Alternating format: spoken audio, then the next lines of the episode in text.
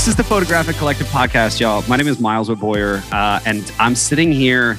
Honestly, I, I'm going to preface this by saying I'm sitting here with the beginning of this entire podcast, like where this entire process started for me um, was this incredible experience that me and these two gentlemen had uh, over on Clubhouse when we hosted this room called Purpose and Positivity for Photographers and uh, and so I'm sitting with uh, with my friends Igor Demba and Tom Wright. Um, both of them are over in the UK right now. And if you are tuning into this podcast for the first time, you're probably really confused about what the purpose of this actual podcast is, because today is just going to be us kind of bromancing and hanging out and chilling and talking about all that we learned during that time in our lives. So go back and listen to more productive episodes if you'd like to learn photography stuff. But if you just want to hear what it feels like to have friendships uh, in this industry, keep listening. Um, okay, so that's all. That's what I had. So before I clicked record, uh, Igor was telling me how much he missed my face. So we're going to pick up right there because it feels like a good talk track. Great topic to pick up on, isn't it? Miles' face. I mean, I, I know uh, I miss his no, face as um, well, but I'm not as I'm not as pretty as Igor, so you should probably talk to him first. It's a bit better. Unless you tune in over on YouTube, um, we're just gonna we're gonna put this in order of of good looks, and clearly I'm on top. Um, and then, but if you click over to, to YouTube, you're gonna realize quickly that it it is actually these two gentlemen. It's a it's a real battle. So I'm just gonna keep the Western Hemisphere. Um, okay, so guys, catch me catch me up. Like let's let's talk back about um, before the last year, like before 21 happened, um, and we all kind of got to know each other on Clubhouse. I, I like I've never had the opportunity to ask you guys this before, but why? Like, why did that whole that whole room that this need for a conversation simply about positivity and productivity and and just photographers coming together as a community like why did that resonate so much for you guys yeah um do you want me to start on that one igor or do you want to go first go for it um, I mean, for me, like I, I started on Clubhouse because a good friend of mine, Adam Adam Johnson in the UK, he used to run Nine Dots, one of the educational conferences here. Like he'd kind of got on Clubhouse early, and we'd all realised that there was nothing really happening in the UK for photographers. So we ran a coffee morning five days a week of just like encouraging people through the pandemic. And I think in England, we had a bit more of a stringent lockdown than in most states in America. So it was kind of like most of us hadn't seen another human face in forever. So it kind of started to feel a little bit like a lifeline. And I met Igor in, in one of those rooms, I think. Is that right? Yeah. That's right. And I guess, and I guess like at, at that point, we, we just started talking because you, you kind of got pretty quickly you kind of realized who was there to kind of pitch and sell you something and those people that were actually invested in trying to help each other out or like looking for genuine companionship and like Igor had always struck me as one of those people that was just really honest making really cool work and trying to do something positive um, and yes yeah, so it just ended up being a really easy easy friendship and I don't really know exactly how we started the purpose and positivity room. I think that was more of a you and Igor thing rather than a me and me and Igor thing, but maybe I'm wrong. I think you were part of the conversations and some of our best conversations. Um, and it just made sense to have you officially there in the room because um, constantly, constantly, this is one of the things that I always loved about you, Tom, that whenever you spoke, um, even outside of that room, whenever you spoke, it was always full of encouragement, full of trying to push people forward um, yeah, you can do it. Yeah, it's great the way you've done this, but you could do it this way, or you could try this next time, sort of thing. So yeah, um, it just made sense. You you always speak with such um, great encouragement. Uh, yeah, but going to your question, Miles, I think that that room in itself really took off took off because um, we all were in that sort of state of lockdown in some way. Um, so to have connection in in such an open and free way it, it was just it was just incredible. It was really really incredible. And and combine that with the fact that our community our sort of like industry just needs positivity so so much. It's so easy to uh, not I do these days, but really but it's so easy to sort of like go into a Facebook group and just see negativity and just see um, people just complaining. Not even it doesn't even need to be com- a negativity. It's just literally complaining uh, about clients or so and so that's still my my client or whatever whatever it may be. So it was just incredible to have a room where people actually were able to not just simply be within the photography industry, but be in a room where, okay, we're not going to talk about presets. We're not going to talk about um, what lenses you use, what medium format or whatever you want to go for. But yes, the things that really matter in life. And you were, this is why I love you, Miles, really. You were able to really draw out those questions so, so well. And yeah, um, it would be amazing to find a different format for that sort of thing. But um, it was great. It was great. Absolutely loved it. Well, I, I mentioned that it was sort of the, the, uh, the preface almost to, to this podcast simply because it was it was a big change in my life, like in my career, where um, I realized during those conversations a lot about myself. Um, maybe how how transactional most of my relationships had become. And even though I had kind of built a name for myself in the industry, even most of those relationships were very transactional, right? It was like, I will give you mentoring in exchange for money, or I will shoot your wedding in exchange for money, or I'll give you advice in exchange for money, or whatever. And what I realized quickly is that there's this remarkable community of, of artists who don't need my advice and they don't need to pay me, but they would love to just be friends. And it was that exposure for me that sort of changed my thought process around my entire company. It was the, it was the, the, um, the the early beginnings of this photographic collective concept being not you know not a business but a community where now I, I mentioned this to you earlier tom but i just got back from wppi last week and and everybody that i was running into was trying to you know okay well how much does it cost to be a member? And i kind of sit back and i laugh and i'm like well that means that we're doing something right. Because everybody is seeing value like they're they're assuming that that we're charging for this but the reality is no we're just we're just in community. So okay so but here's here's where i wanted to go with this is i want to hear both of y'all's backstories a little bit. We're going to get there. But what i think is so valuable to jump right into is the fact that like here's here's two gentlemen three of us i guess but two gentlemen that met each other via an an app um, got to know each other like talk a couple of times but it's actually turned into like an actual friendship for you guys, right? Like you you've traveled together now, you've shot together. Um, hundred percent. So so what is that? What's that feel like? Tom, let's start with you, buddy. But like, what's that feel like to see um, a relationship with somebody as well known, frankly, as Igor, just sort of like come out of thin air and now be that real for you? I mean, to be quite frank, it, it feels strange because for those that don't know, I'm, I'm not actually a wedding photographer anymore. So like, th- there's no like, industry connection really. Like we're not competing for clients, we're not competing for anything. Like the only reason that we work together is because we enjoy working together. That's that's the only the only real factor in it. And I think that the nice thing about the whole situation with Clubhouse is I felt like I met a lot of people for no other reason than just to meet people. There, re- there really wasn't an ulterior motive, and and working with Igor has been, I think it's just kind of it's made the world feel a lot smaller, in in a good way. It's kind of reminded me that everybody in the industry is a person, and you've all got something to contribute. Because frankly, if you know who I am, you, are probably lying. Like, like I'm not. I'm not a big name in the industry. Have never chosen to be. Don't ever really want to be. Like, I'm. I'm much happier being the kind of person that's supportive and kind of providing like behind the scenes help or like trying to be the kind of person that you would turn to for advice when you're trying to build your empire. Like, I'm way less interested in being the center of attention. And I think the weird thing is that speaking to Igor, it's pretty clear that there's a lot of people that are in the spotlight that are the center of attention that basically don't never ask for it. Like it's the kind of person that you could just you could just walk up to him, have a conversation, and be like any other person you've ever met. But also, he's one of the top wedding photographers in the world, and you would never know.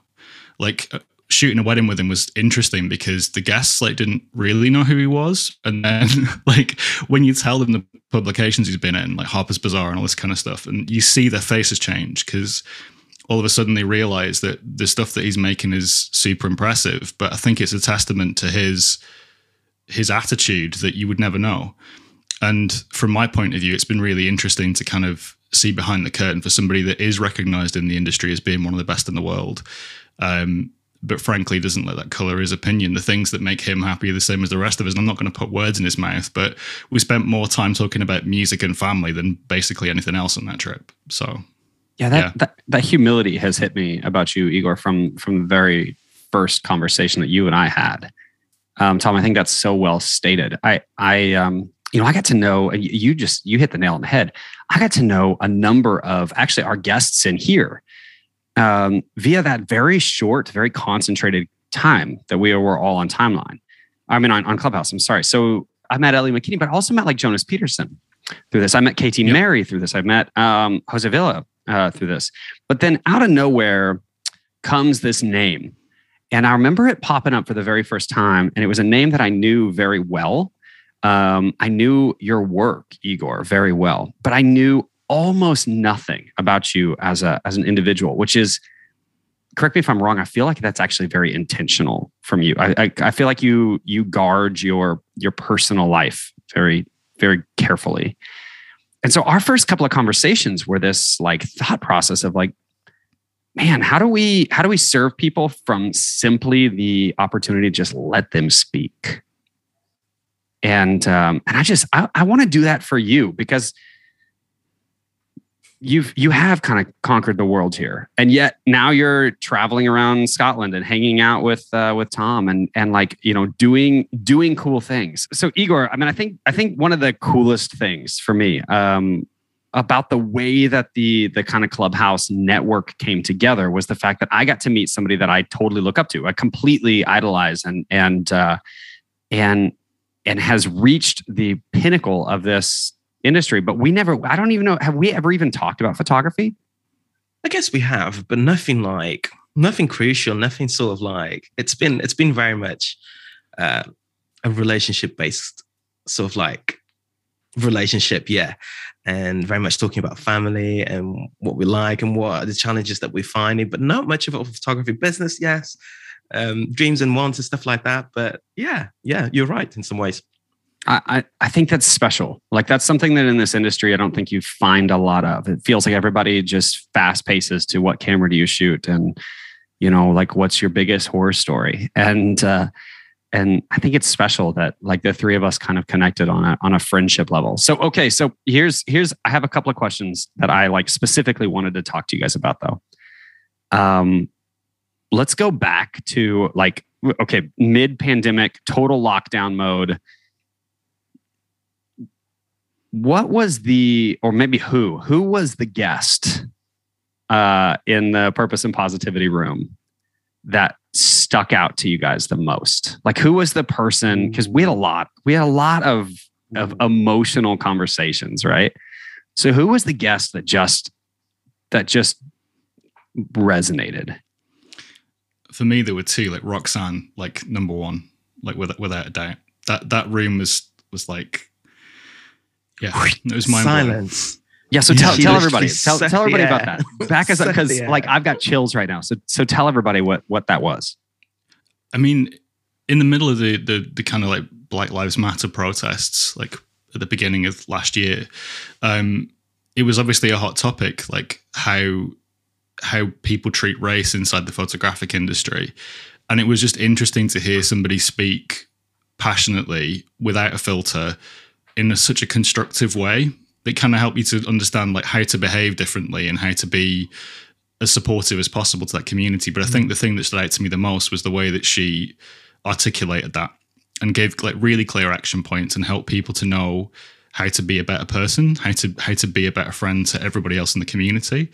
Um, but it was just how articulate she was for me. It it, it yeah, it spoke volumes. God, that I couldn't agree more because in some ways, she said everything I was feeling, but I, no way I would have able be, would have been able to say it that eloquently with that much passion in order to translate to everybody else, if that makes sense. So yeah, completely agree.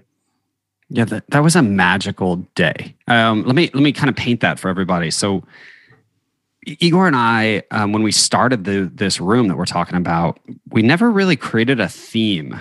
Uh, even until the day of, usually we would write each other back and forth and be like, "Hey, what do you want to talk about today?" Right? And the idea was essentially just like to open the platform and let people speak, like just give them room to feel. But that day, um, I remember, I think it was one of the only times, right, Igor, where I was like, hey, this is happening right now. Like the world is being asked to look at the way that we treat each other. And it would be amiss to not bring this up and go for it, especially considering the fact that at the time, I don't even, I think Tom was a part of that, but I don't even know if we had you in as a moderator yet at that point. So especially based on the fact that that Igor obviously we live on two on opposite ends of that experience right and uh and man that room was oh my gosh i mean it was roxanne but then she just opened the door you remember that exactly that's that's that's exactly what i was going to say because with that the the other people that just literally came up and stories that were shared and and just different faces, just totally different faces that showed up. It was great. It was really, really great. Um, yeah, let me just charge this. I, I think that that was okay. You said that was the first of many, Tom, but I, yeah, I agree. Goodness gracious. I mean, I, I think everybody had at least, uh, like the, there's just no air in the room. All right. So, so give me maybe Igor, your turn. Who who else stuck out to you? I can't remember her name. I really can't remember her name. Um, was it Deborah? I want to say, mm-hmm. but um, she was um, this older lady who um, had a passion for photography, but somewhere in between, things hadn't worked out in some ways the way that she wanted. I can't really remember it properly. But yeah. again, it was just the way that she led the conversation and everybody, it was just really emotive conversation. Um, and I, I felt so proud of us for allowing the space for a conversation like that be able to happen. Um, it was just incredible, really. And and so many times out of those conversations, I felt like I would go to my wife's side. I've just been to therapy because um, the conversations that, that that were being had was just so. You would search your heart, you would search your mind really for the answers, and listening to people and hearing their their wants and their dreams and perhaps struggles, and and I think that was that sense from from Deborah really that yeah it was just incredible. So Deborah would have been would have been one yeah. Yeah so I'll give you the backstory a little bit on her because I don't know if you remember this or not. So Deborah was like an early mentor of mine. Mm-hmm. and um and and she's just a sweet friend. Um we've sort of pivoted. I you know I think you get to that that place in your career. Often where you sort of switch roles um where now I I kind of like mentor into her a little bit um, but yeah, yeah I'll, I'll, help jog your memory. She was sort of mourning the death of her dad. Um, and she was processing the fact that like she she felt like she was kind of at the high point of her career when her dad got sick and everything had to sit on the shelf while she took care of him and then when she got back it was like she finally got back to her her love like her career and everything had changed and the industry had mm-hmm. shifted and she felt suddenly like kind of ostracized um, and I, man, I remember sitting back, and uh, again, it's probably because I have such a good relationship with her, but I remember sitting back and saying, like, oh man, I wonder if I've been a part of that. Like, I wonder if I've alienated you inadvertently. Mm. So, so the reason I wanted to bring that up is because I feel like in both situations, both, both, by the way, those were the two right answers. But in yeah, that, that was my second pick too. Like I'm not I'm not gonna lie. Like the, the second that, that Igor said it, I was like, yep, exactly the same person it, it, just, it just enabled so many people to speak freely because I think we can all kind of relate to those situations where you've had something in real life bleed into work life and you felt like it's it's hit you. It, it's crazy. Mm, okay. So give us like back us up then. So we we clearly I think I've kind of painted the picture here. Like we clearly have two guests today that are both just sort of remarkably um, passionate people, but also just very um, very positive, like, like very intentional, I think would be the word that I'd use about both of you guys in your relationships, in your work, and in in just your place in the industry. So so back us up, Tom. Let's start with you because I think probably more people know Igor's story, but I think they're going to be blown away when they find out that the way Igor actually talks about his story is very different than. But back us up a little bit, Tom. Like where did where did this sort of journey into the the photo industry in general start for you? Um, I was kind of I was teaching the guitar and I was broke, and I started um, kind of grabbing some of my friends together and picked up a Polaroid camera. And it turns out the distributor for Impossible Project, the company that made Polaroid film, was in Manchester. And um, fast forward like a few weeks, I'd arranged this little like scavenger hunt for my friends. We took lots of pictures on Polaroids, and they realized what I was doing. So I'd bought more film at one time than anybody else had up until that point. so I'd bought like bags and bags and bags of this Polaroid film because I didn't. I'd, I'd, never taken a photograph before this. I just thought, well, I need to. I need to learn how to use it, and then I'll we'll go have some fun. And then that'll be that. It'll be a great weekend. We'll, we'll all make a little bit of money. We'll have a bit of a competition. It'll be great. Um, but they asked me to start teaching workshops because basically, uh, for anybody that doesn't know, Impossible Project is like Polaroid that didn't really work. Um, it's like their initial film only had one color and it was pink. And the black and white film literally rusted. So if you shot the Polaroid, it looked black and white for a day, and then it got brown, and then eventually corroded to nothing. I still um, remember those days. I, I, miss it, and and like we've talked so about bad. this, Igor. It was so bad, man.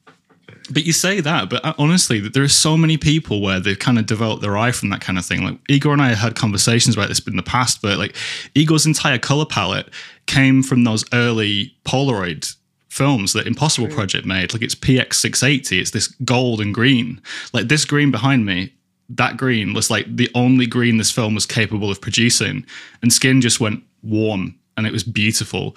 And I think that we talked about this before we started the podcast, but a big thing that I think a lot of photographers miss is that there's this crucial step to developing your eye that's just curiosity and going out and learning a little bit more about what you're interested in and what you love.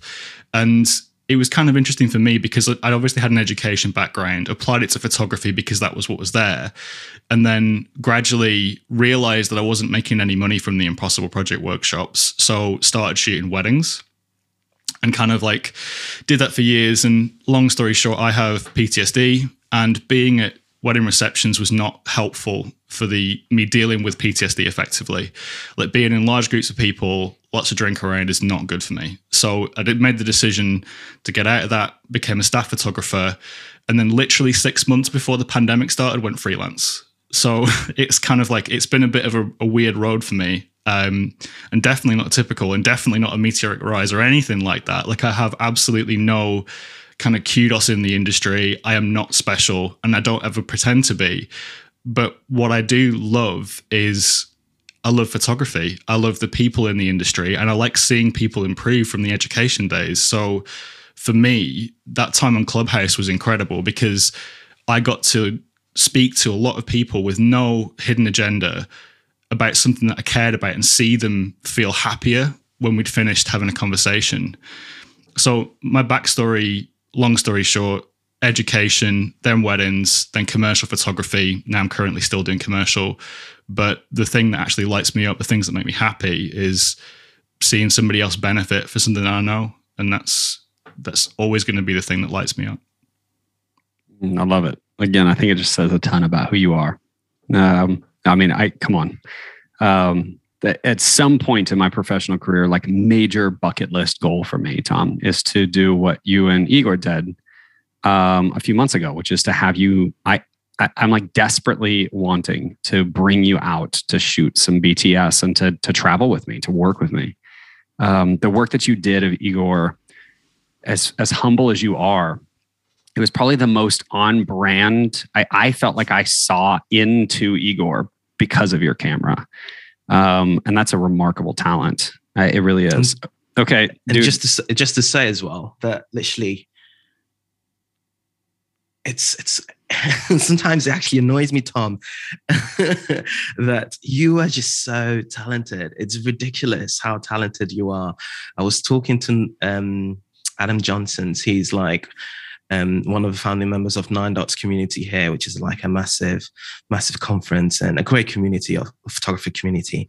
And and even Adam just said it. Tom is just so underrated because his work is just incredible. And I was like, isn't it? This is what I mean. He's just so incredible. And me and Tom, we've, uh, we've probably worked on, on some of my best projects over the past few months. And he just keeps churning out all this, these incredible stills and incredible videos. And um, yeah, just don't. And in some ways, that's why I kind of, kind of like want to just have him more in my life and kind of like just kind of like shake him up a little bit because, dude, you're just incredible. You really, really are. And yeah, I'm, I'm just gonna try and instill that to the rest of my days. I just want you to let that edit sink. some pink out of the skin. yeah, just let that settle for a second. Arguably, one of I, I would I would put you in the I really would Igor. I'd put you in the top ten in the world. Just just took thirty seconds to gloat about how talented you are. So just like step away, pour yourself another tea. Let's get back at it. Okay, before so we move, before we move on from that, I'm sorry, Miles. I, I didn't no, mean to cut dude, across go. you. This is what we're doing. Listen, if if anybody chimed into this episode and didn't expect for us to interrupt each other over and over again, they're listening to the wrong stinking episode. That's it. I think that the, the weird thing is, like, I, I don't think that being a good photographer is the thing that I, I struggle with. Like, I, I love photography. Like, like passionately, deeply. It's the it's my favorite thing. Like, give me a camera and a 50 millimeter, and I've got a smile on my face. It's just that simple. Like, I, I'm so happy. But I think that the reason why projects that I work on with Igor look so good is because I feel like such a big part of my the way that I work is is a collaboration with the person on the other end of the camera. I absolutely love working with photographers because again, it goes back to that core value before. I want to see somebody benefit from me being there. Like it's not about me being there, but I want them to be enriched by the fact that I work with them. That's that's the ultimate goal. So you, you I'm not I'm not saying this is like mock humility and I'm not fishing like genuinely like I want everything that I do to be in service of the person that I'm working with, like more than anything else. So when Igor says like I keep churning out this, this stuff, like it's because you're doing the cool things. like that's the reason it looks cool. Like all I'm doing is not dropping the ball and making sure that I kind of shine a light on it. I cannot wait for the, the kind of materials that we've been working on together to get published because I am super proud of the stuff that we've made. But like don't don't kind of get it the wrong way around. Like it's it's it takes two people to get really good quality behind the scenes. Like it, it takes you and the person you're working with to give you the space and be gracious. And Yeah. you've always been that. So thank you for that as well. No, thank you, buddy. And I completely agree with that. I completely agree with that because literally, um, for example, the, the Asylum project that we did, which is uh, this beautiful derelict church in London. Um, we just grabbed a team and did the style shoot for for the course I'm sort of like organizing at the moment and and did a style shoot as well just to be published. So trying to hit two birds in one stone. And and the whole precipice of of of that shoot was literally to grab the best people I know and people that are passionate about their art and just let's see what happens really and and you are that person you are so so passionate about your work um it just needs to be seen more I can agree with that. All right, you two, you're cute. You guys are a cute couple. Okay. um, I, and my jealousy, by the way, just if you can't if you can't hear the passive aggressive jealousy going on, I'm like, when do I get to work with these? we'll we'll just have to fly you out to here miles and Let's yeah go. make it happen Okay, so speaking of, if you if you type uh, Harper's Bazaar into Google Translate, um, Igor Demba's face pops up.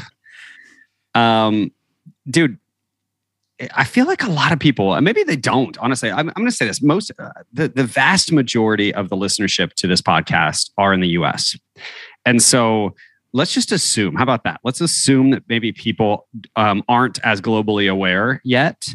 So before we talk through the fact that you are eh, you know globally recognized as as just a name in this industry dude where did you come from? Like how did this how did this start for you? And if you tell me that you picked up a camera at seven years old and you knew immediately that you were going to be a wedding photographer this how did you know? how did you know? How did you know? No really it, that's exactly how it happened. Um i literally came out of the womb and no joking. Um no, uh, I've always been a late bloomer, like always, always been a late bloomer, coming late to things. But whenever I sort of like set my mind on certain things, usually I would make it work. But with photography, um, I went to uni, um, university or college for you guys, um, to study graphic design. And whilst doing that, I just started doing some street photography and just photography in general for my graphic design work and and street photography became a thing really this this was during like the days of flickr and i would just upload stuff to flickr and and just really enjoy it like really orange sepia disgusting images. But um I, w- I was proud of it and i was learning. And yeah eventually a friend sort of like asked me to photograph a wedding and and things sort of like snowballed from there. But even going back further like answering your question even literally where where do you come from? Um i'm portuguese i was born in portugal but then um, my parents traveled to to sweden and we lived there for good eight years but in between that my, my parents used to be missionaries so they used to travel around europe um handing out bibles and and clothes and and me tagging along. And yeah, it was great to grow up in that sort of environment, really, because it gives you a good awareness of the world.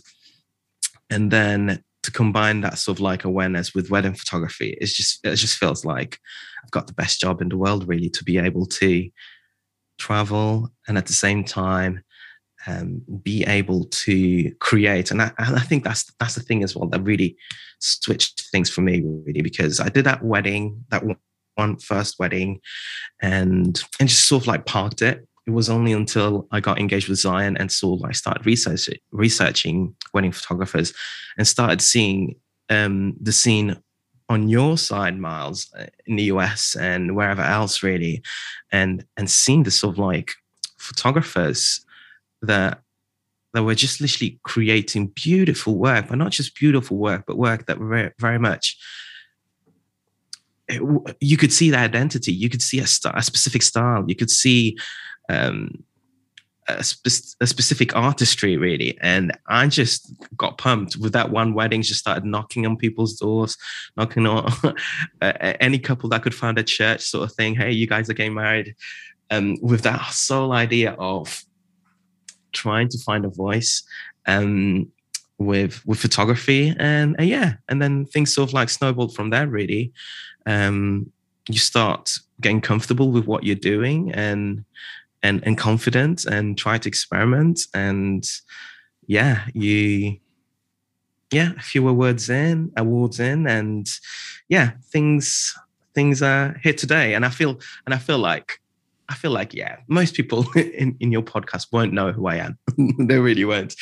Um, and I'm quite happy with that, really, because there's so much work to be done still um, especially now that I'm really sort of like gearing towards the educational side of things as well. But even with wedding photography, there's just so much more to be done. There's so much more to be said, really.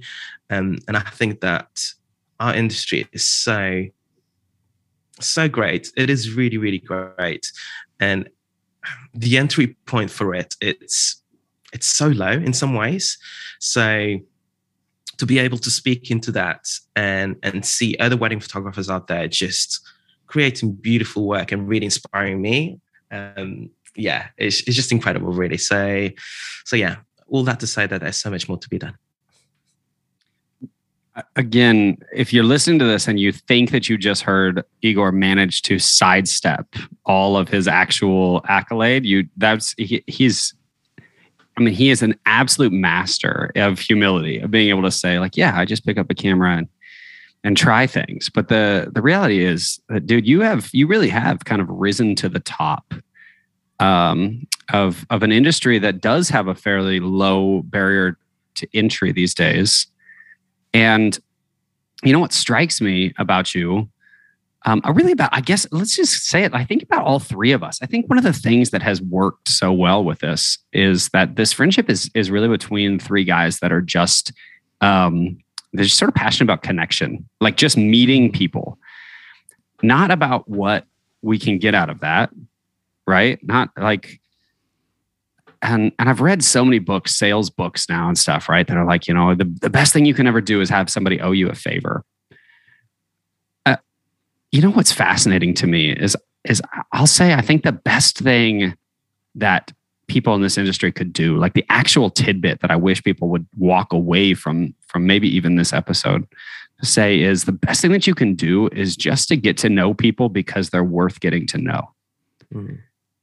Yeah. Um, that makes you a better storyteller, right? Doesn't that make you feel more empowered? Like, Tom, when you walk into a commercial situation and you feel like you actually know your client, aren't you so much more empowered to like do a good job in that situation? 100%. Like to the point where I now only really take clients on retainer because I, I don't I don't ever want to have a transactional relationship with somebody. I want it to be like a the kind of thing where you can develop a relationship over years. You go in and you know that the work you're going to do is going to be in the long run. You can get thoroughly attached to somebody and do a really good job for them. To give an example, like one of the clients I just worked with recently, this is one of the ironically, this is one of the few that aren't a retainer. Um, they they just got into the Michelin Guide. We created a, a launch video for them literally six months ago, and six months later they got into the Michelin Guide, which is like unprecedented. It's really rare.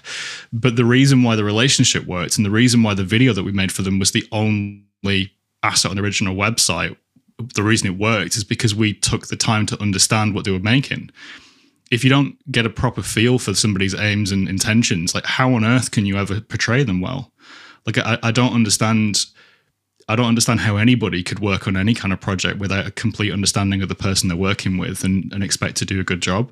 But maybe that's me being short sighted because there probably is a way of doing it, but it, it feels completely alien to me. I, I, don't know how how anybody can work passionately and not get to know the person they're working with.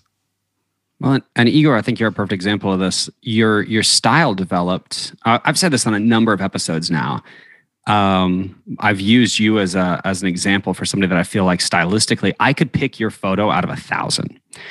And it is the color science, but it's also the attention to symmetry and it's the line. And I mean, you just have sort of a remarkable uh, compositional consistency. Um, but I'd love to hear from that because so often I think photographers put the cart before the horse, right? They start to really focus yeah. on building a style my assumption is that your style came almost as a byproduct from you just pouring into people. So like tell I mean I'm genuinely curious. Tell me tell me how that process came together. Um I think in some ways it's yes, very much that and and just being able to share, just literally have conversations with people in the sense of how do you do this and how do you do that and what why did you do that and um conversations like that have really changed. And I remember very specifically, this was almost like sort of like a turning point within my career that I was I was in Spain with um, a really good friend, um, incredible photographer, um, Serafin Castillo, who's who's just incredible. If you haven't seen his work, it's just incredible. Um, in fact, he actually shot um, Sean Flanagan's wedding. Um, but um, we were having a conversation um, about editing and colors and whatever it was really, and and it just sort of like clicked for me in terms of how how stylistic you can be and how you can really portray your voice through so many different things if that makes sense. And yes that comes over time but um it sort of like clicked then for me. And and since then sort of like I, re- I was really intentional became really intentional in terms of trying to have a voice let's say and and be really specific. And yeah you said it yes you, you can recognize a, uh, one of my images miles away. And I, I, am intentional about that. I want you to do that. And there's perhaps certain sacrifices that you do within the editing room in order to actually achieve that sort of look or whatever else but it just simply means that you're able to stop people's in their tracks. And yes, your art might not be for everybody else, but for those people that sort of like connect with it, connect with it visually, then to be able to have a conversation with you and connect with you emotionally, you've won. You've won already. So yeah, it's it's been amazing really to sort of like get to a stage where couples um come to me specifically for my work, but then stay because um, it's just ego. It literally, and it's just, and it's the way I sort of like describe myself. Um, sometimes it calls with couples. I'm, I'm just going to be that dude at your wedding that's really, really good friend that just super, just, just simply happens to have badass skills with his camera. And yeah, you love me for it, but we're going to be friends at, at the same time. So yeah. Dude, I, I love this this talk track so much because I'm reminded how many times back in the the clubhouse call days, I remember how many times we would be on a uh, on a call, whether it was purpose of positivity or, or anybody, but some somebody from the UK would jump in and they would say, you know, oh Miles, it's so easy for you to say in the US, right? Because everybody pays more in the US and weddings are bigger in the US and the market is so much more developed in the US and like you know, insert silly excuse here. And I think that one of the things that that struck me, that it's just like beautifully struck me about you, is that I've never heard you make an excuse. I mean, really, really for anything. I've never made heard you make an excuse about being, um, you know, having traveled around so much. I've never heard you make an excuse about being in the UK. I've never heard you make an excuse about like price points or or clients or or or anything. You you just jump in and um, take on whatever challenge is in front of you full force. And because of that, you've you've become you know globally recognized instead of just regionally recognized. Um, so so tell us then. I want to hear from both you guys about this really, but what what comes next? Because now that you know for the most part, the world is kind of open again. The weddings are flowing, the commercial work is flowing the only thing really holding us back at this point as an industry is is our own ambition our own ambition you know? So igor what what do you have coming up? Um great question. Um i guess it sort of like goes with what we were chatting about in terms of like finding your style and finding your own voice really. Um i've been really honing down honing down on that really so at the moment, I feel like this has been going on for 500 years. It has been going on for ages, really. But yeah, literally recording this editing course, editing and aesthetics course, which I'm super pumped to to come out really. But um, just really trying to invest my time to really break down things that make other photographers stand out, things that make your eyes? Why why does your eye gravitate towards specific things? Or why why did you edit it this way rather than this way? And so yeah um rather than just and i said it i've said this before at workshops that i will never sell a preset because i'd rather teach you how to um how to really edit your images and and find a style that that makes you sing and makes you happy rather than just um, give you a one click solution. But yeah in some ways my mind has been changed over over the years really. But at the same time yeah um, create I really want to create sort of like a preset that will be able to sort of like help people navigate that sort of thinking in terms of editing and finding your own voice really and and yeah, and I, I can't wait as well to to just start shooting weddings properly. Um, my season starts in April, and yeah, I'm super pumped. I've got some amazing weddings coming up, and I really really cannot wait. And and then just other projects educationally, really that I really really want to start pushing. You know, uh, throughout the pandemic, I found it quite the moralizing is not even the word, but uh, I find I, have had to push myself hard in order to sort of like um, get all of this sort of like project I have in mind. And there's still more stuff to be done, but um, I had to really push myself, kind of like, all right, come on, here we go. Um, and but I know it will pay off. I know it will pay off in the end, sort of thing. But um, yeah, it hasn't been the easiest thing, but um, I'm super pumped.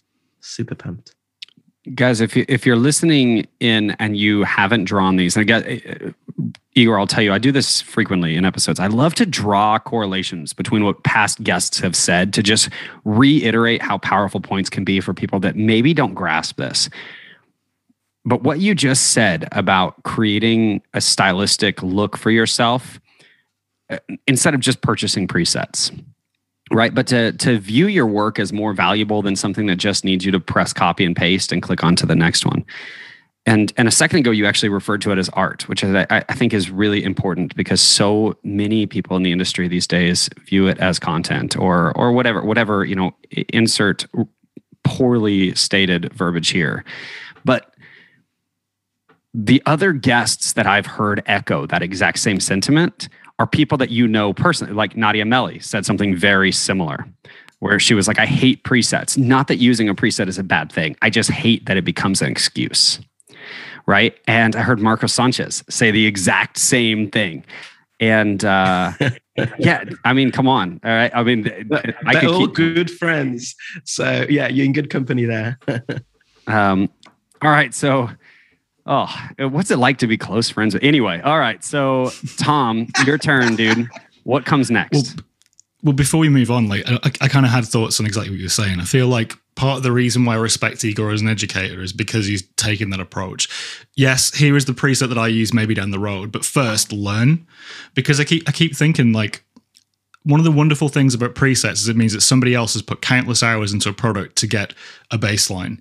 But I think a big part of what a lot of photographers miss in general is that the way, the preset that you choose to develop around will can very often hamstring your development because you don't know like why that photographer made the decisions they did. Like we've had conversations between Igor and I about his color palette and ways that he's changed it subtly over the years. But you would not be able to tell him like, oh, that's preset one that he used like back in 2012, and this is preset five that he used in whenever.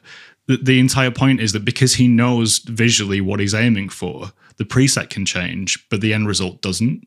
And it goes back to the conversation we had earlier about doing the work before you even start. Like, if you're a photographer and you don't have an educated eye, that very often is the reason why you struggle. It's not because you don't know how to make the images that you want to make, it's because you don't know what you want to make.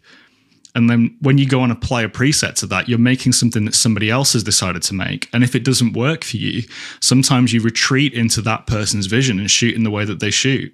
Whereas if somebody's actually going to teach you how to embrace your inner creative, like the entire point is it's, it's teaching you to develop an eye. It's giving you the tools to make your own creative decisions. And again, this is not me just like bigging up Igor. This is something I believe in in the industry in general. I think there's it's a shame that people don't spend more time finding out what they like before they have to start charging money. And I, I think that that's a huge, a huge factor. So for me, like what I'm doing coming up is I'm trying to, in an education space, I'm trying to tackle the stuff that people don't want to talk about.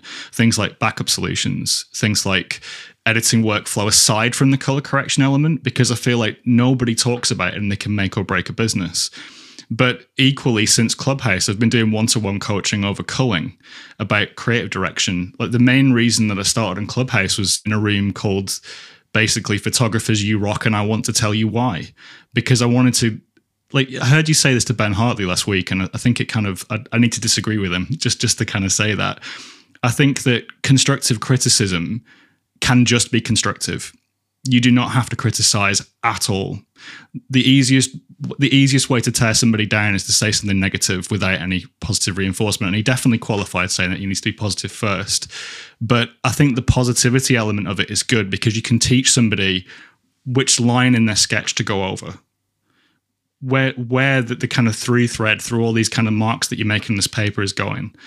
So when you're trying to create something beautiful, you don't have to get it perfect in the first stroke. You can sketch, you can gradually improve, you can make changes as long as you're moving in the right direction. And I've had some really interesting conversations with people that are at the point where they know that they've made plenty of impressions, but they can't see the picture that they've drawn. And I feel like that's a huge element again in, in coaching that's helpful.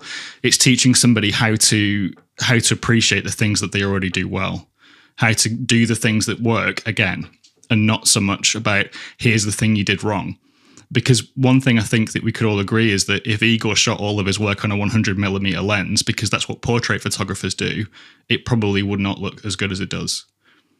And I think that's that's the issue. If you continue to give criticism, the issue is that you need to be educated enough to know which advice to listen to Um, whereas if you're just positive about somebody's work and explain what you appreciate and why, somebody can get a much greater appreciation for what they should do next. Okay, I uh, I'm absolutely fascinated in in where this just sort of head.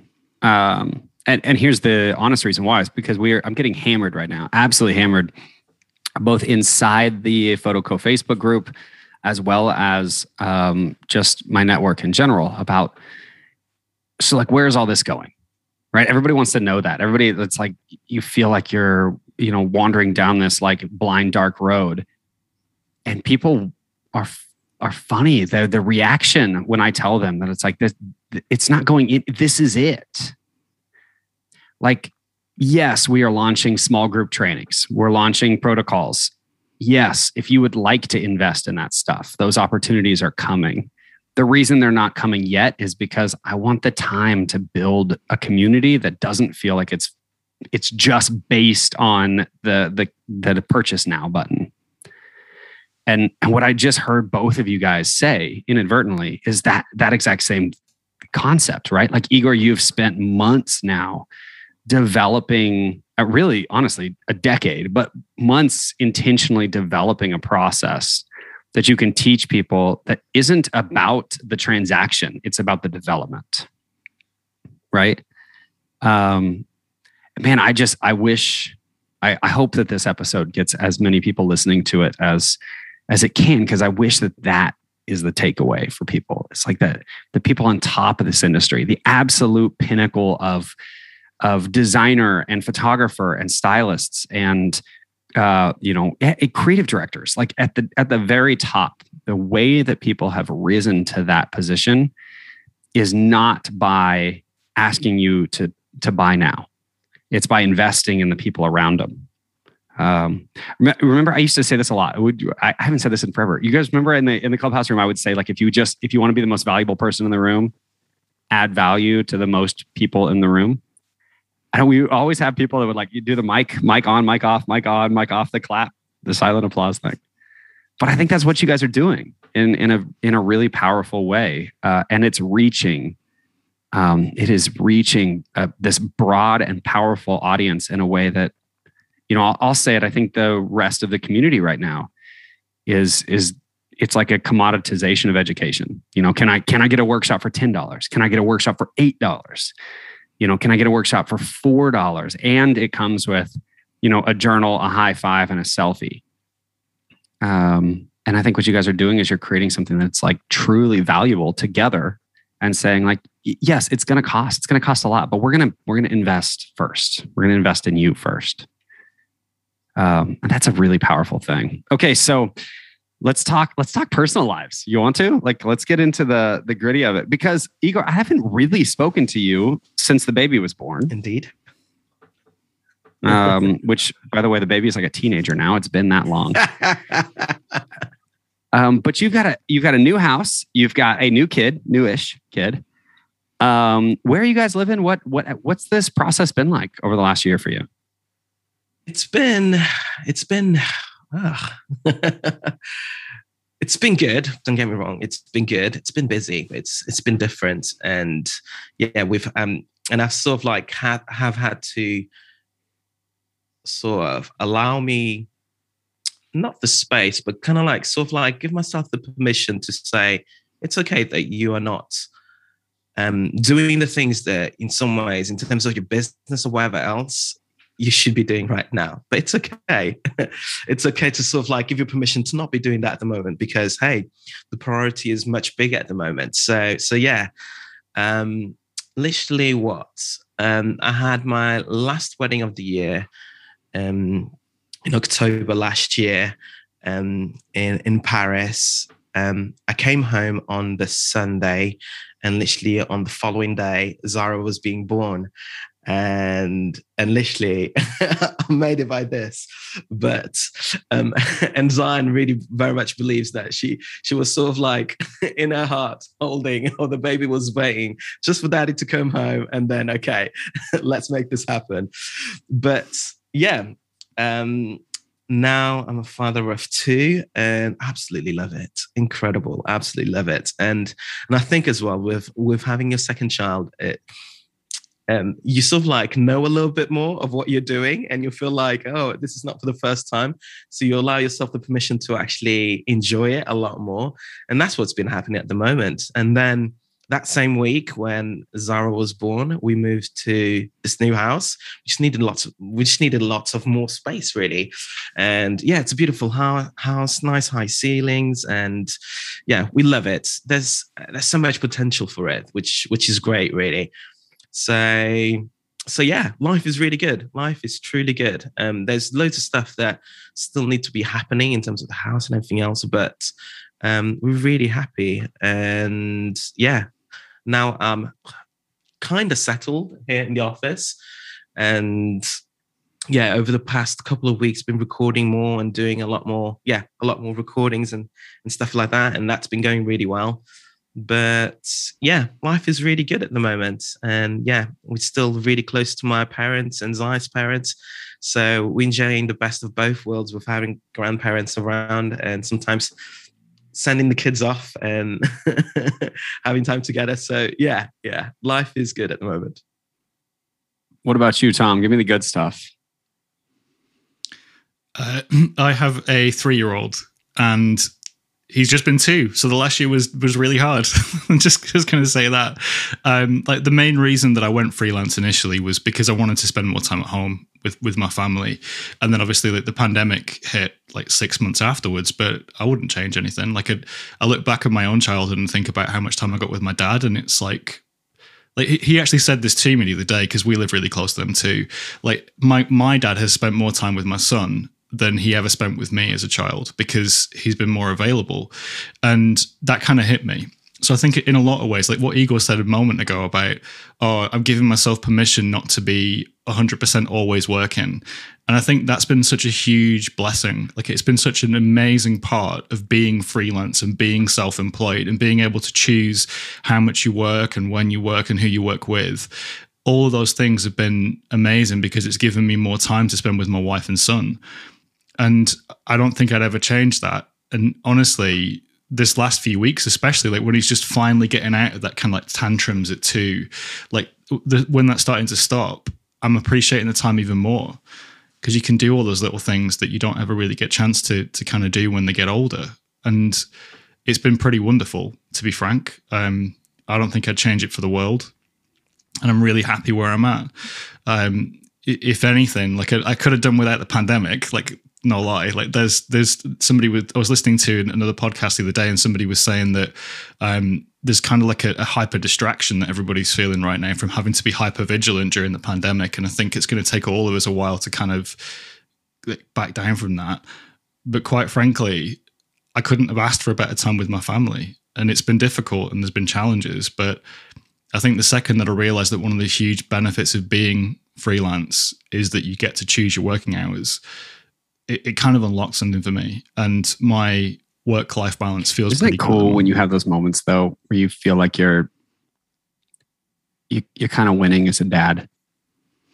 Right? Like i mean yeah, I, not yep. I'll, I'll say it because i feel i so much at least in the us right now so much of the industry is getting younger and younger. And may just be me getting older and grumpier but but they really i mean the market is is flooded with um, a lot of like 19 and 20 year old girls. And that's to me it's it's not an intimidating thing. I, I think it's interesting. I, you guys know how much i love data. I just love to watch you know the way the way things are changing and progressing. And um but the most talented people that i know in this industry are people who have who have had a career and then kids and then a career. And on the back end, they've actually figured out like what the importance is. You know, like back when you guys remember when you could work 70 or 80 hours a week? I do. I remember what that felt like. It'd be like, it was just unlimited. Like I just, if I was awake, I could go. And you know, I'll tell you this this story briefly. I'm in my car uh, on the way to drop both my boys at school this morning, and um, this is this is the only year that they'll be in the same school. They'll be close to each other for the next several years, but this is the only year that they'll be in the same school. I've got a kindergartner and a fourth grader. And um, I'm on my way to school and I and it kind of occurs to me out of nowhere that you know I always do like mindset Monday for our for our photo co group, right? Where it's like, you know, hey, here's here's a few things I wish were on your mind for the week. And I, I don't know why I don't do that with my kids. And so we're on our way to school and I'm like, guys, let's just get your mind right. Like, let's make some goals for the week. Um, and uh, and I leave it completely up to them. My six year old sits back in his high chair, or his car seat, and he says, um, "Daddy, I just want to be a better brother this week." And then my ten year old says, "When something makes me mad, I want to take more time to be calm before I react." You guys, I just sat there with my mouth open, like I don't think I get to take credit for those things. I would probably give my wife the credit, if anything, but one, somehow we're doing something right. But they they so, will either become philosophers or psychologists because the sense of empathy in there is just like through the roof, and that's incredible. But it brought me, the reason I tell you guys that is it brought me immediately back to center one, just being a proud dad, which is, I think, something that we can all three just kind of relate to. But it brought me immediately back to center because then my 10 year old looks at me and goes, What about you, dad? And and I was face to face with the same goal that I have every Monday, which is I really hope this week that when I'm working, I'm really productive and I'm really positive and I'm really engaging in the blessing of being able to do what I love. And when I'm not working, I don't have anything out on my mind other than just being like a good dad and a good husband and a great friend. Um, that that like that balance is something that it just feels like to me is missing in in so many people's lives that we the three of us affect you know everybody wants to know like you know what camera do you use? What presets do you use? And and how much do you charge? But if i could sit back and just say you know when was the last time that you you took time to to make a new silly quirky inside joke with your kid? You know like my my son will scream from across the house daddy i'm ready. And i know that what that means is he's going to come running through the house full speed and jump and hug me. And that's only going to last for a couple of years you know, he's not going to do that at 16. So, okay. So, you know, I was kind of on the back end of this chat. By the way, guys, if you listen to the clubhouse chats, you know that we easily, used to do this for three or four hours three on or four end. hours. On the back, on the yeah, literally easily. Um, I have a question for you, Miles, and I think it's the right time. So, oh, like to ask it. Oh, it's okay. not it's not dangerous or anything like that, but I just want to see your perspective in your journey, really, since we we're chatting about each other really. But um, how have you found this sort of like journey of photog- photographic collective going in terms of like investing so heavily within a community and starting the podcast and everything else that you're doing geared with it? How have you found it? Man it's um it's fulfilling. I don't know if there's another word for it. Um yeah, thank you for even asking. It's I, you know, I, I've spent I've spent almost 15 years now as a full time photographer, and I've won a lot of the big awards, and I've traveled kind of all over the world. I've I've checked off the the lists, you know, like the first hundred thousand, and the second hundred thousand, and the third hundred. You know, like we've we've made the money, we've done the stuff, um, and what I realized mm, partway through the the pandemic maybe was I've always heard that that like cliche the more you give the more you have to give. And I've never taken the time to give. Um I you know I've poured into my team um and my staff a little bit here and there and and I feel like I've I've done some really great things there. Um but the photographic collective has been the name of my company for um, since 2012 it's been the Miles Witt Boyer Photographic Collective since 2012. And what changed for me in the last two years was me realizing that all I had ever really done was have this huge vision for what I wanted that collective to be. And then I hamstrung it and I shrunk it down and I and I gave all of me that I could into two or three or four people. Um, but it was all transactional. It's like, well, I'm going to pour into you, and then you're going to make me money.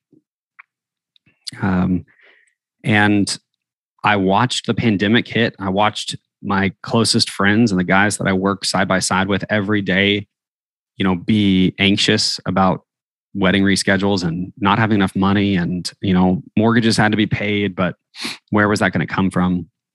What i realized was this isn't a uh, this isn't unique to us. You know this is an entire industry. This is an entire world of people that are fighting through this but the the thing that i have is i have a few close people that care about how i'm doing and i feel like a lot of people don't. So so that was the that was the the big change was for me to say like no this photographic collective thing shouldn't be Miles Witt Boyer's. It should just be a community. It should just be open a place where i just show up and if people show up with me fantastic but that's regardless i'm going to show up. And that that's the reason why we got on on clubhouse because i think that's why all of us started doing it like i i, I don't you've probably got from this conversation like i'm not good at promoting myself and i, I don't i don't think that's ever going to change like I, i'm not that kind of person. But the fact is that if you see somebody that needs something and it is within your power to do something about it, you should do it. And I think what you just said is that you saw a lot of people hurting because of one, smoke and mirrors, because there was an awful lot of people during the pandemic that were pretending they were still active. When you know for a fact there is no way they could have been active unless they were actively breaking the law, especially here, because it was literally illegal. You couldn't leave the house. But the fact that you're you've decided to turn your business on its head like is is impressive. But the more impressive thing to me was that you even had that as a design in 2012 so before you grew before you became somebody that somebody would want to look at you already had the attitude that you wanted to be giving something. That says a lot about you and i think you should be proud of it. Thanks tom. No seriously thank you. I mean you're right.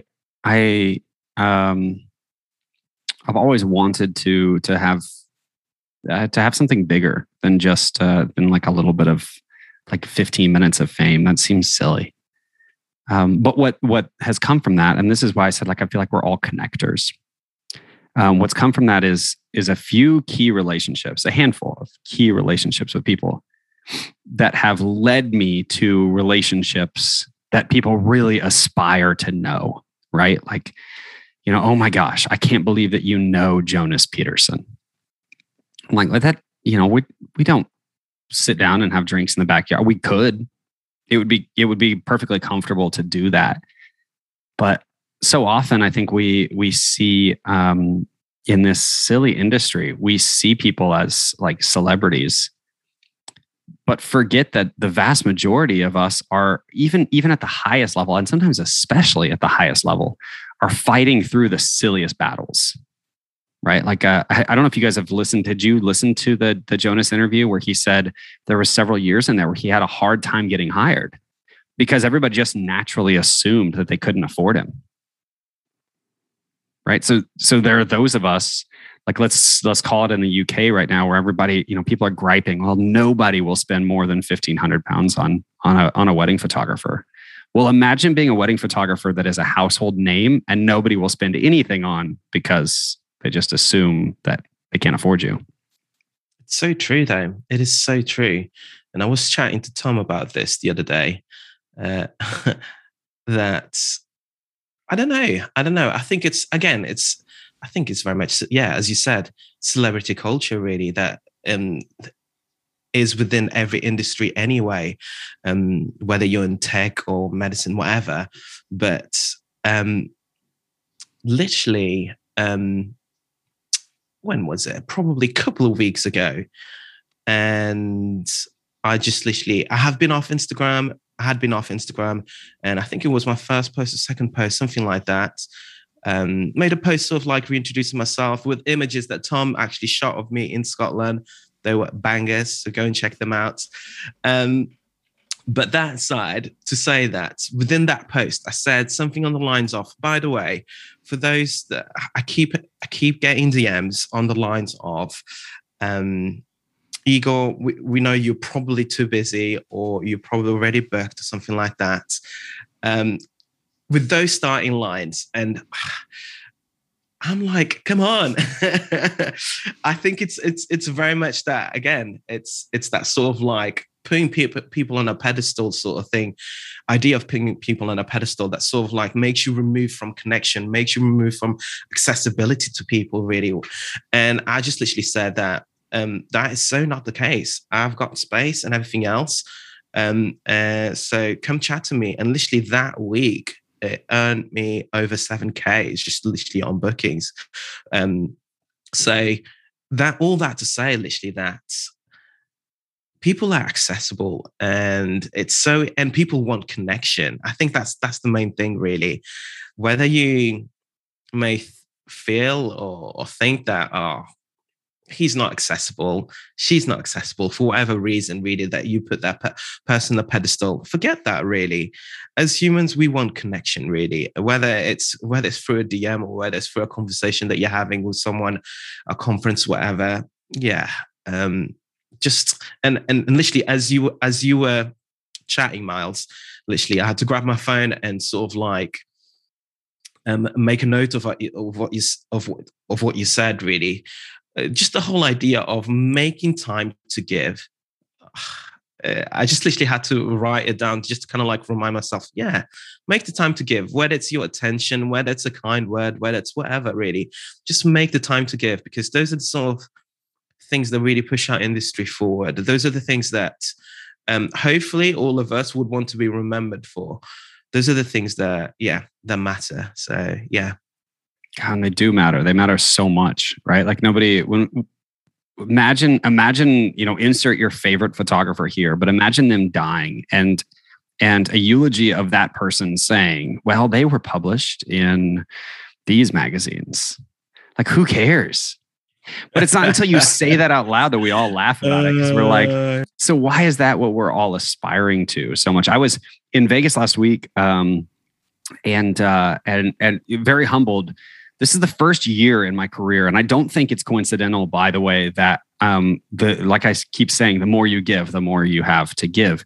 I don't think it's coincidental. This is the first year that I was invited to all of the like the private parties and the you know like the behind the scenes stuff right like the the guy that runs um that runs rangefinder you know w- walking down the hall and stopping to give me a hug like and and you know what i was struck by i was struck by the fact that for all of the people who have no idea who i am and some of the people that may when i was walking down the hall with john branch john took the time to stop and take pictures with and interact with and just hug and love on every single person. I mean, every person that even looked up and and you could see the eye contact where they're like, I think that's isn't that that guy from YouTube or people that were like, oh my gosh, you're John Brancher or whatever. And he's a good friend of mine, so I had that that proximity to be able to see it firsthand. And then on the other hand, I went to a private party um, that was filled with the the the absolute upper echelon. I'm not going to burn names here, but the absolute top end of the top end. And I watched those five or six people stand in a circle with cocktails in their hand, completely closed off to meeting anybody or interacting with anybody or or serving. And and that was to me, it was like an instant, like, okay, who's more valuable in this moment? You know, is is it John that's willing to stop and say, like, hey, let me help you? Like, let me pour into you and, and give you an opportunity, or maybe DM me next week. Maybe let's jump on a call. Or is it the people that um, are all over the uh, the marketing and the and the advertising that wouldn't give wouldn't even I mean, guys, I was at the party and they wouldn't give me the time of day to even introduce myself. So you tell me, Tom.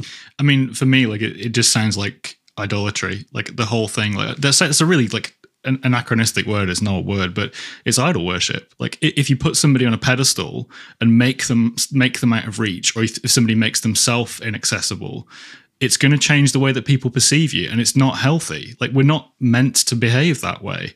Like Igor is not an idol; he is a photographer, an incredibly good photographer, really talented and nice guy, but he's not an idol. And I think what you've both been describing is that when people behave like an idol, it it, it leaves a sour taste because we're just people. We're just people like anybody else. And like when you have a conversation with them, they'll have their own frailties.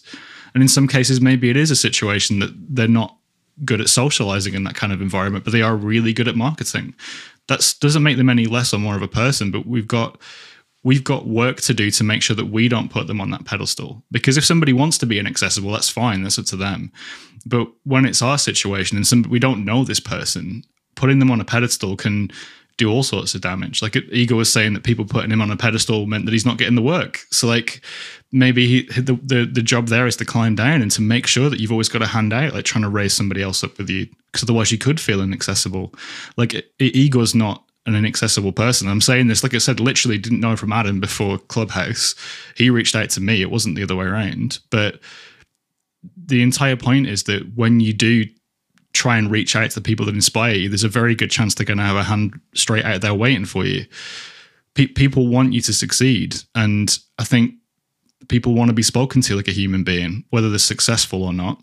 And I think what you were just saying about Jonas being accessible is a really stark lesson that you should never let it get to that point. And it, it kind of gives us something actionable. It means that as a photographer, if you want to remain booked, you want to continue to be to be viable as a business, you need to be speaking to people like a human being. Not to say that anybody isn't, by the way. This isn't meant to cast aspersions, Igor. I'm not saying I'm not saying that you're not a human or anything like that. It, it's more, it, it's it's it's the lovely thing about the way the podcast has been for me, Mars, I have listened to every episode. Like just like like I, I, eat information. It's my favorite thing. And listening to the podcast in, in the long run, you kind of see in aggregate the way that you the way that everybody behaves to their best interests. And I think the nice thing that I've seen is that every single person that's been on the podcast has added something to an overall understanding of the industry. And like I said, I'm not a wedding photographer, so this isn't even necessarily my industry. But it's a really lovely thing to learn about other people that are creative. You can see them all like, where am I going to find the joy? Where's my enjoyment going to come from? How do I make it so that I can help other people? And there are all these different wonderful elements of kind of personality that come in with all this. And it's it's been incredible to listen to. So when you hear people like Jonas say, being inaccessible almost killed my business, you can sit there and think, cool, I need to be more accessible. Even if I think I'm accessible, being extra, extra accessible is helpful. And then Igor picks it up the following week and talks about how how he's already taken steps and it's already been beneficial. It's amazing. Yeah, I I couldn't I couldn't agree with that more. I mean, I think that um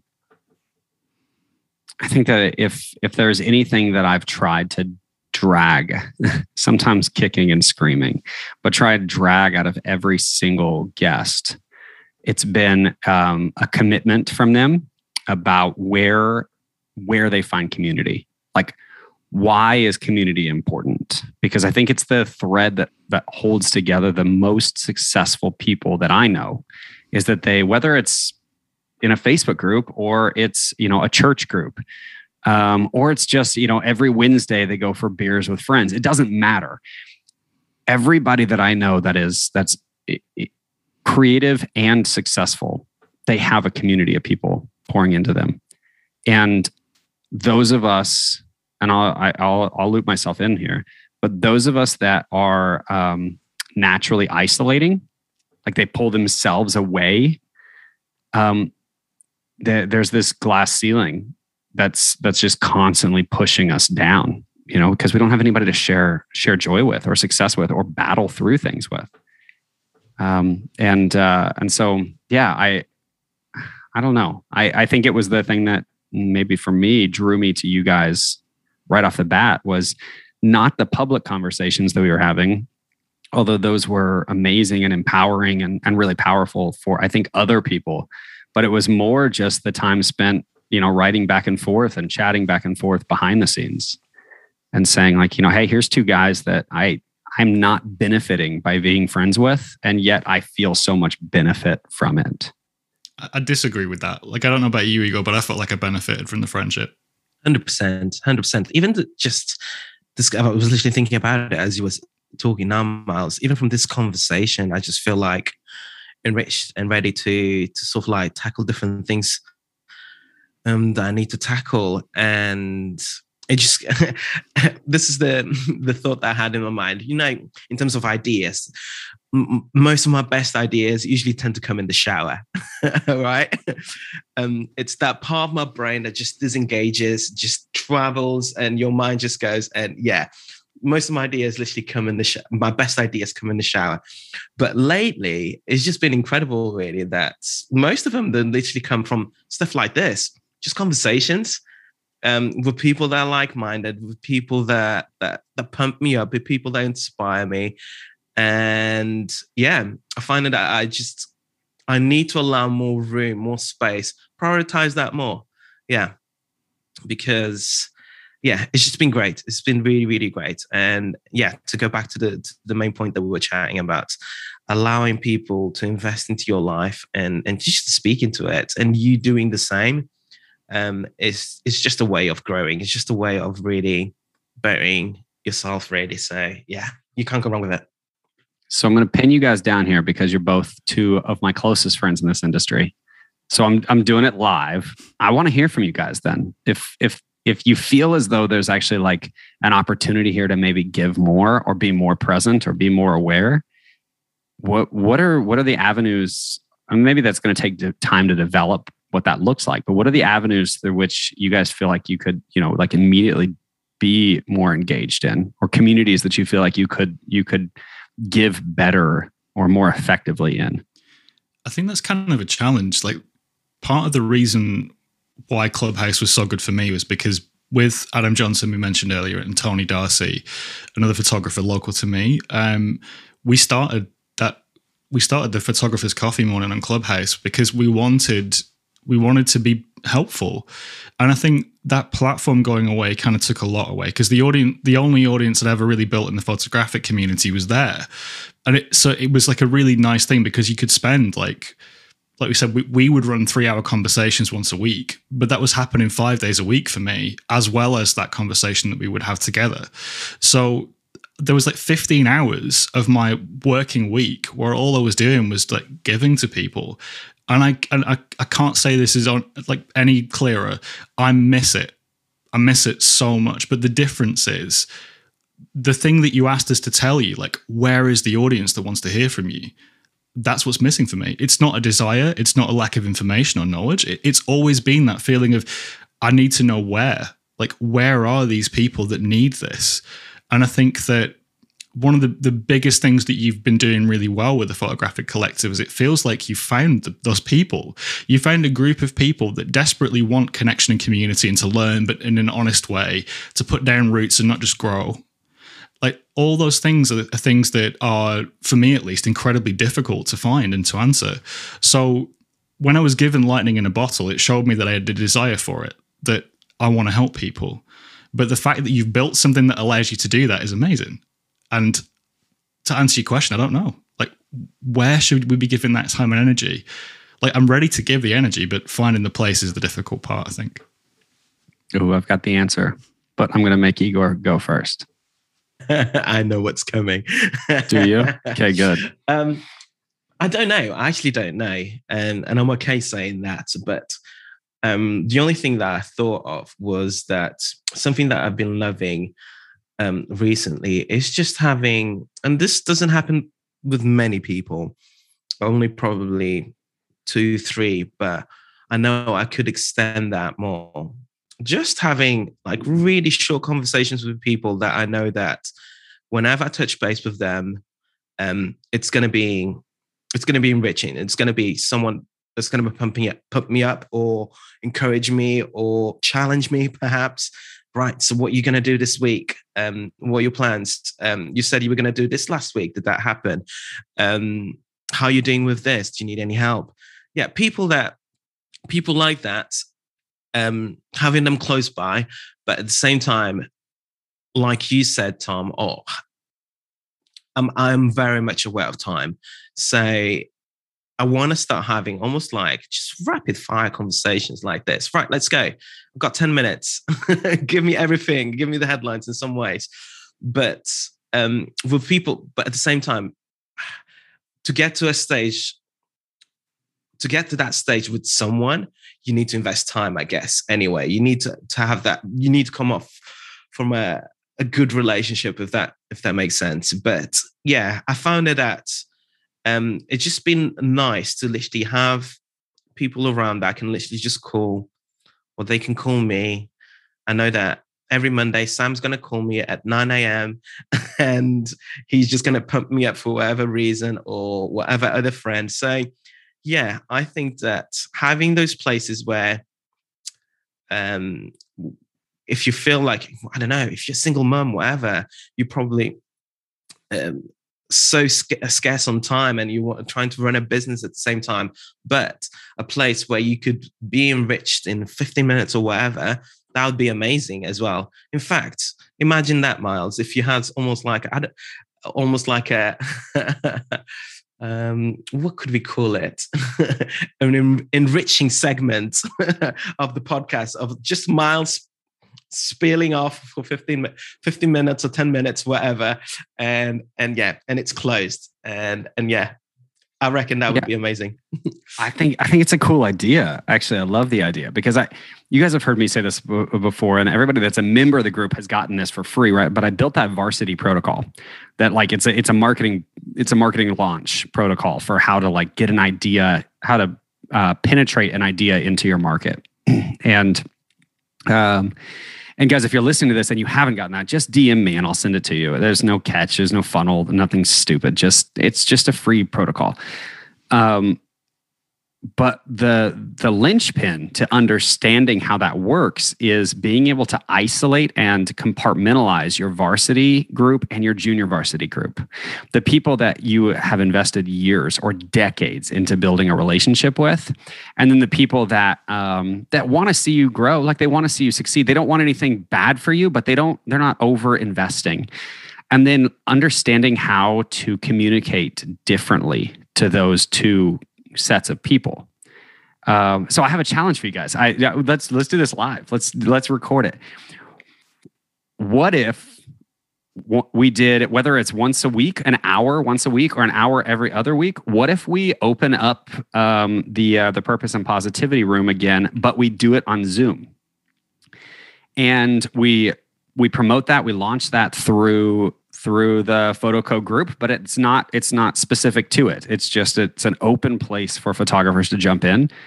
And uh, and we can do the same moderation concepts that we did uh, over on clubhouse which is essentially like it's sort of a one strike and you're out process. If you're a troll you get booted. Um, but uh but i man I, I i agree with you guys both of you guys. I feel like it's hard to find the people that want to listen but that doesn't mean that there aren't tens of thousands of people that want to listen.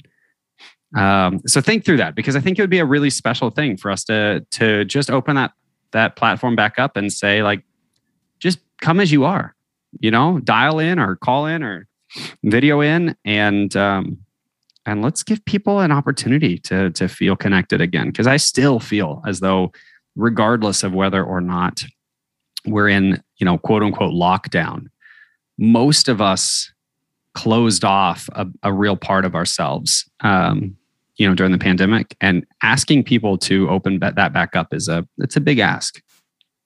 Um, yeah so i just i just i just pinned you on that. Both of you guys are sitting back like oh crap. You see i'm i'm sitting there ready to say yes but like i don't want to commit Igor to anything. That's the that's the main thing. Like i, feel like it for me like i'm ready. I, honestly I, i'm ready to do that kind of stuff. I i love absolutely love enabling other people to do something good. That's it. It's the like Ben Hartley said it last week. Like that's his creativity that he gets a kick out of coaching people. Like that's his photography. Like he he gets a kick out of it. And I, I, I definitely need both. Like I couldn't cope without a camera in my hand at some point. But yeah, I, I love I love that. I love seeing people succeed something, and I love like providing an honest feel like they can't they can't say what's on their mind. Like I think that it's something that we're sorely missing as an industry. And I think that any any solution to that, I'm here to support. So yeah, I'm I'm down. I like the idea. I really like the idea. I don't know how it would translate from Clubhouse to Zoom, but I, I, just really like the idea. And yeah, let's try it. Let's try it. Okay, let's try it. You know, you know what what resonated with me most um, Tom, you've brought up the Ben conversation a handful of times, and everybody, everybody that knows me at all knows that Ben's a, you know he's a good friend of mine. So we were able to have a really candid conversation. Um, but he said, and I believe he said this in the recording. I know he said it uh, uh while we were on on that call, but I think it was while we were actually recording. He said that it took him it took him like nine years of just showing up every day. Just he just showed up. Um, and and I think it's been in the last like 18 months or maybe two years that his group has grown from you know like 3,000 people to like you know 50,000 people. Um, but that didn't that didn't inhibit him from showing up and and uh, and that idea of like you know if one person hears this like if i actually affect or i actually pour into one person or frankly if all that happens is that i give the opportunity for people to to hear something that that is positive or intentional then just the process i think is worth the investment. Um and that is it's hard. I mean i think i think we can all admit to this. That that can be a really difficult thing when you're a business owner saying like you know hey i can only invest my time in so many things. Um, but again if all you're doing is focusing on being more efficient you may be missing out on sort of the the beauty of everything right so okay well let's try it i think it'll be cool all right fellas so we have um, we've been at this for about an hour and a half which means that we're getting to the point now uh, where Jared will be sending me passive aggressive messages, text messages while he's editing this, saying like, "Hey, you're not paying me enough for this. So this is taking so long." I'm just kidding, Jared. Um, sort of, but um, let's wrap it up. Let's wrap it up by basically a couple of commitments. Um, first, let's do this again soon, whether we, we record it or just just kind of bro out because I miss you guys. But but second, like I want to hear from you guys the most tangible takeaway for people that have have invested the time have put in an hour and a half into just listening to us chatter and and tell stories and kind of bro send them home with something um, and i'm not going to say what that needs to be but I, i'd love to hear from both of you guys something that that people can take away from this chat and that will make them better um, i guess for me like I, I'm, I'm i'm the kind of person that deeply feels like imposter syndrome, like I'm not worthy. And I think the number one thing I can say is that you need to shelve that like right now and start thinking about the ways you can help other people and start thinking about the things you want to make. Stop looking at the people around you, stop looking at the people that you admire, and start looking at the work. Think about how you want your images to, to be perceived. Think about how you want to make a difference in the industry or to your clients and focus on that instead. Because imposter syndrome has a huge element of vanity in it in that you feel like you don't belong because you're focusing on the wrong thing so try and focus on the the work you want to make or the change you want to make in the industry and stop thinking about yourself so much and if you feel bad because you're struggling with that you're not alone this is also advice for myself and not just for you so yeah like look at the work look at the change you want to make focus there hey tom that video that you created uh, on imposter syndrome can we post a link of that to the show notes? Yeah, sure. yeah, I'd love that. If you can send that over to me, because I think this is this is something that you've been passionate about for some time, and you've created some really um, intentional, you know, like thought provoking content around that topic. I think it I think it'd be valuable for people to know that that's not just an off the cuff conversation for you. It's something that you're really that you're really dealing with. Yeah, hundred percent. I can send you over a link, or we can embed it in the group, or both. Fantastic. All right, Igor. How about you, buddy?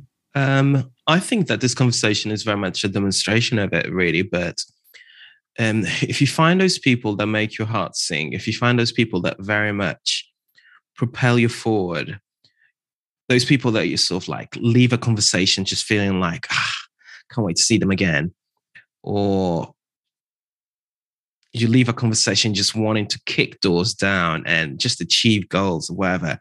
If you find those people, just keep them close and if you don't, and if you haven't got those sort of people, just sort of like try and find the communities.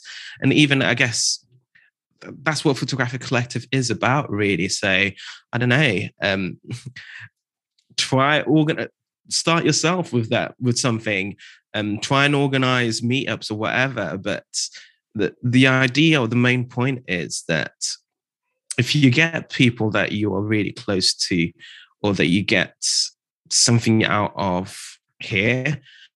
Um, keep them close. Just keep them close and invest in them. Um, because those are the people that uh, will very much, pro- yes, propel you forward, but vice versa. um, the synergy that you get from it, it it's just life giving, really, and and it's that sort of energy really that our industry needs them needs more of really rather than I know, I know people say community over competition and all that but it's true it really is true so yeah as as cliche as the the mantra can be but yeah if you find people that um really make your heart sing keep them close and I found that that's over the past sort of like a couple of years or so, I found those people really. And you would think that these are people that within my industry and we're competition really. We're literally doing things neck and neck, like creating courses at the same time, sort of thing. And that should be should be competing with with with each other. But um no, we're sharing ideas. We trying to pump each other up and and just encourage each other. So yeah, yeah. I think it is, yeah. Find those people that make your heart sing and keep them close. I'm gonna throw one in here because this is for the first time I don't feel like a host here. I feel like we're just sort of chatting and hanging. I'm going to challenge you guys if you're listening to this. Uh, both of these guys, both of these gentlemen would be fantastic uh, options here. But I can speak to this. Every single guest that has been on this podcast, all of them, uh, from Phil Porto and Allison Conklin early on um, to Jonas and Ben and Marcos and Nadia and these guys, like every single um, guest will be receptive to this. Take time to reach out to the people that you look up to. Um, often I think you guys uh, that, that are listening to this may not grasp this, but it is oddly isolating. It's it's oddly um, alienating having a name that people know because it, it, people stop writing, and when they do write, often it's uh, it's very transactional. But if you'll take the time to write and just say, you know, Igor, I love your work, but hearing you talk about your your kids like that was special. Thanks for being a good dad you know, or or to write Charmy Pena and say like, "Hey, Charmy, your episode about setting boundaries spoke to me so much because um, it's something that I struggle with. Like, I, I don't know how to unplug from work. Take the time to tell people that you look up to what they're doing right, and you'll be shocked at how quickly your communities um, are filled with with people that you look up to. And like, what a powerful thing that is. I mean, that's that's everything that I'm living right now. Is I'm just surrounded by by people that I that I like you guys that I look up to. Um, and that's a that's a big deal for me to call you guys friends. So guys, okay, it's an hour and a half in, an hour and 45 really. And if I'm honest, I'm just rounding down for Jared's sake. Um, you guys, it, thank you so much for the time that you've invested and uh, and and and hopefully um, we'll check back in but the time that you'll continue to invest in in this community that it's it's not mine it's it's ours it's a space for for people that love that love to hold a camera for a living uh, where they can show up and and be seen uh, so thank you guys so much for that time our pleasure I'm, I'm saying i'm saying our pleasure my pleasure. Thank you. no, it is our pleasure. It really is. And no, seriously, Miles, you got something special here. And yeah, seriously, thank you for having us over. Yeah, I'm going to, after this, go and kick some doors down because I just feel pumped after this conversation. And, and yeah, um, seriously, thank you. Um, this is rather special. So yeah, you've got something really great here. Thank you, bro. Good. Thank you. Thank you. Hey, uh, as I wrap up, I think we would be remiss to not point this out right now. Um, and this is, uh, you know, guys, I've made a really in, intentional space um, out of this podcast to not have um, polarizing opinions, to not have, um, you know, like political thoughts and all of that stuff. I want this to be a safe space for this. But here's what I will say. Um, guys, if you are not uh, listeners, if you guys are not investing time and money and resources uh, into what's going on um, all across the world right now, um, you're missing out on on an opportunity to um, to play a big role in in the world stage that's that's really broken at the moment. And I know, um, you know, you guys. Uh, so many people that follow me on Instagram know I've I've I've done work right alongside, uh, for instance, Skylum Labs that are based in in the Ukraine. Um, and uh, and their their offices are just being you know absolutely shattered right now. Um, and uh, so many friends of ours that that are in Moldova and in Ukraine and in Russia, and that are trying to fight through what the future of the world, um, and I mean that on a global scale, what the future of the actual world is going to look like. Um, and so, if you have two hours to invest in a podcast, um, you have ten minutes to click over and and find ways to invest in in helping people that are really fighting and struggling right now. So there's a challenge to you. Um, you guys, thank you so much for your time. Thank you uh, for for being a part of my community. Um, again, this has been the Photographic Collective podcast. My name is Miles Witt Boyer, and this episode with uh, with Tom Wright and Igor Demba has been um, it's been life giving for me, and I, I, hope it has been for you guys as well. Um, really cool episode and guest coming up next week. I'm going to make you wait to find out who that is. Cheers.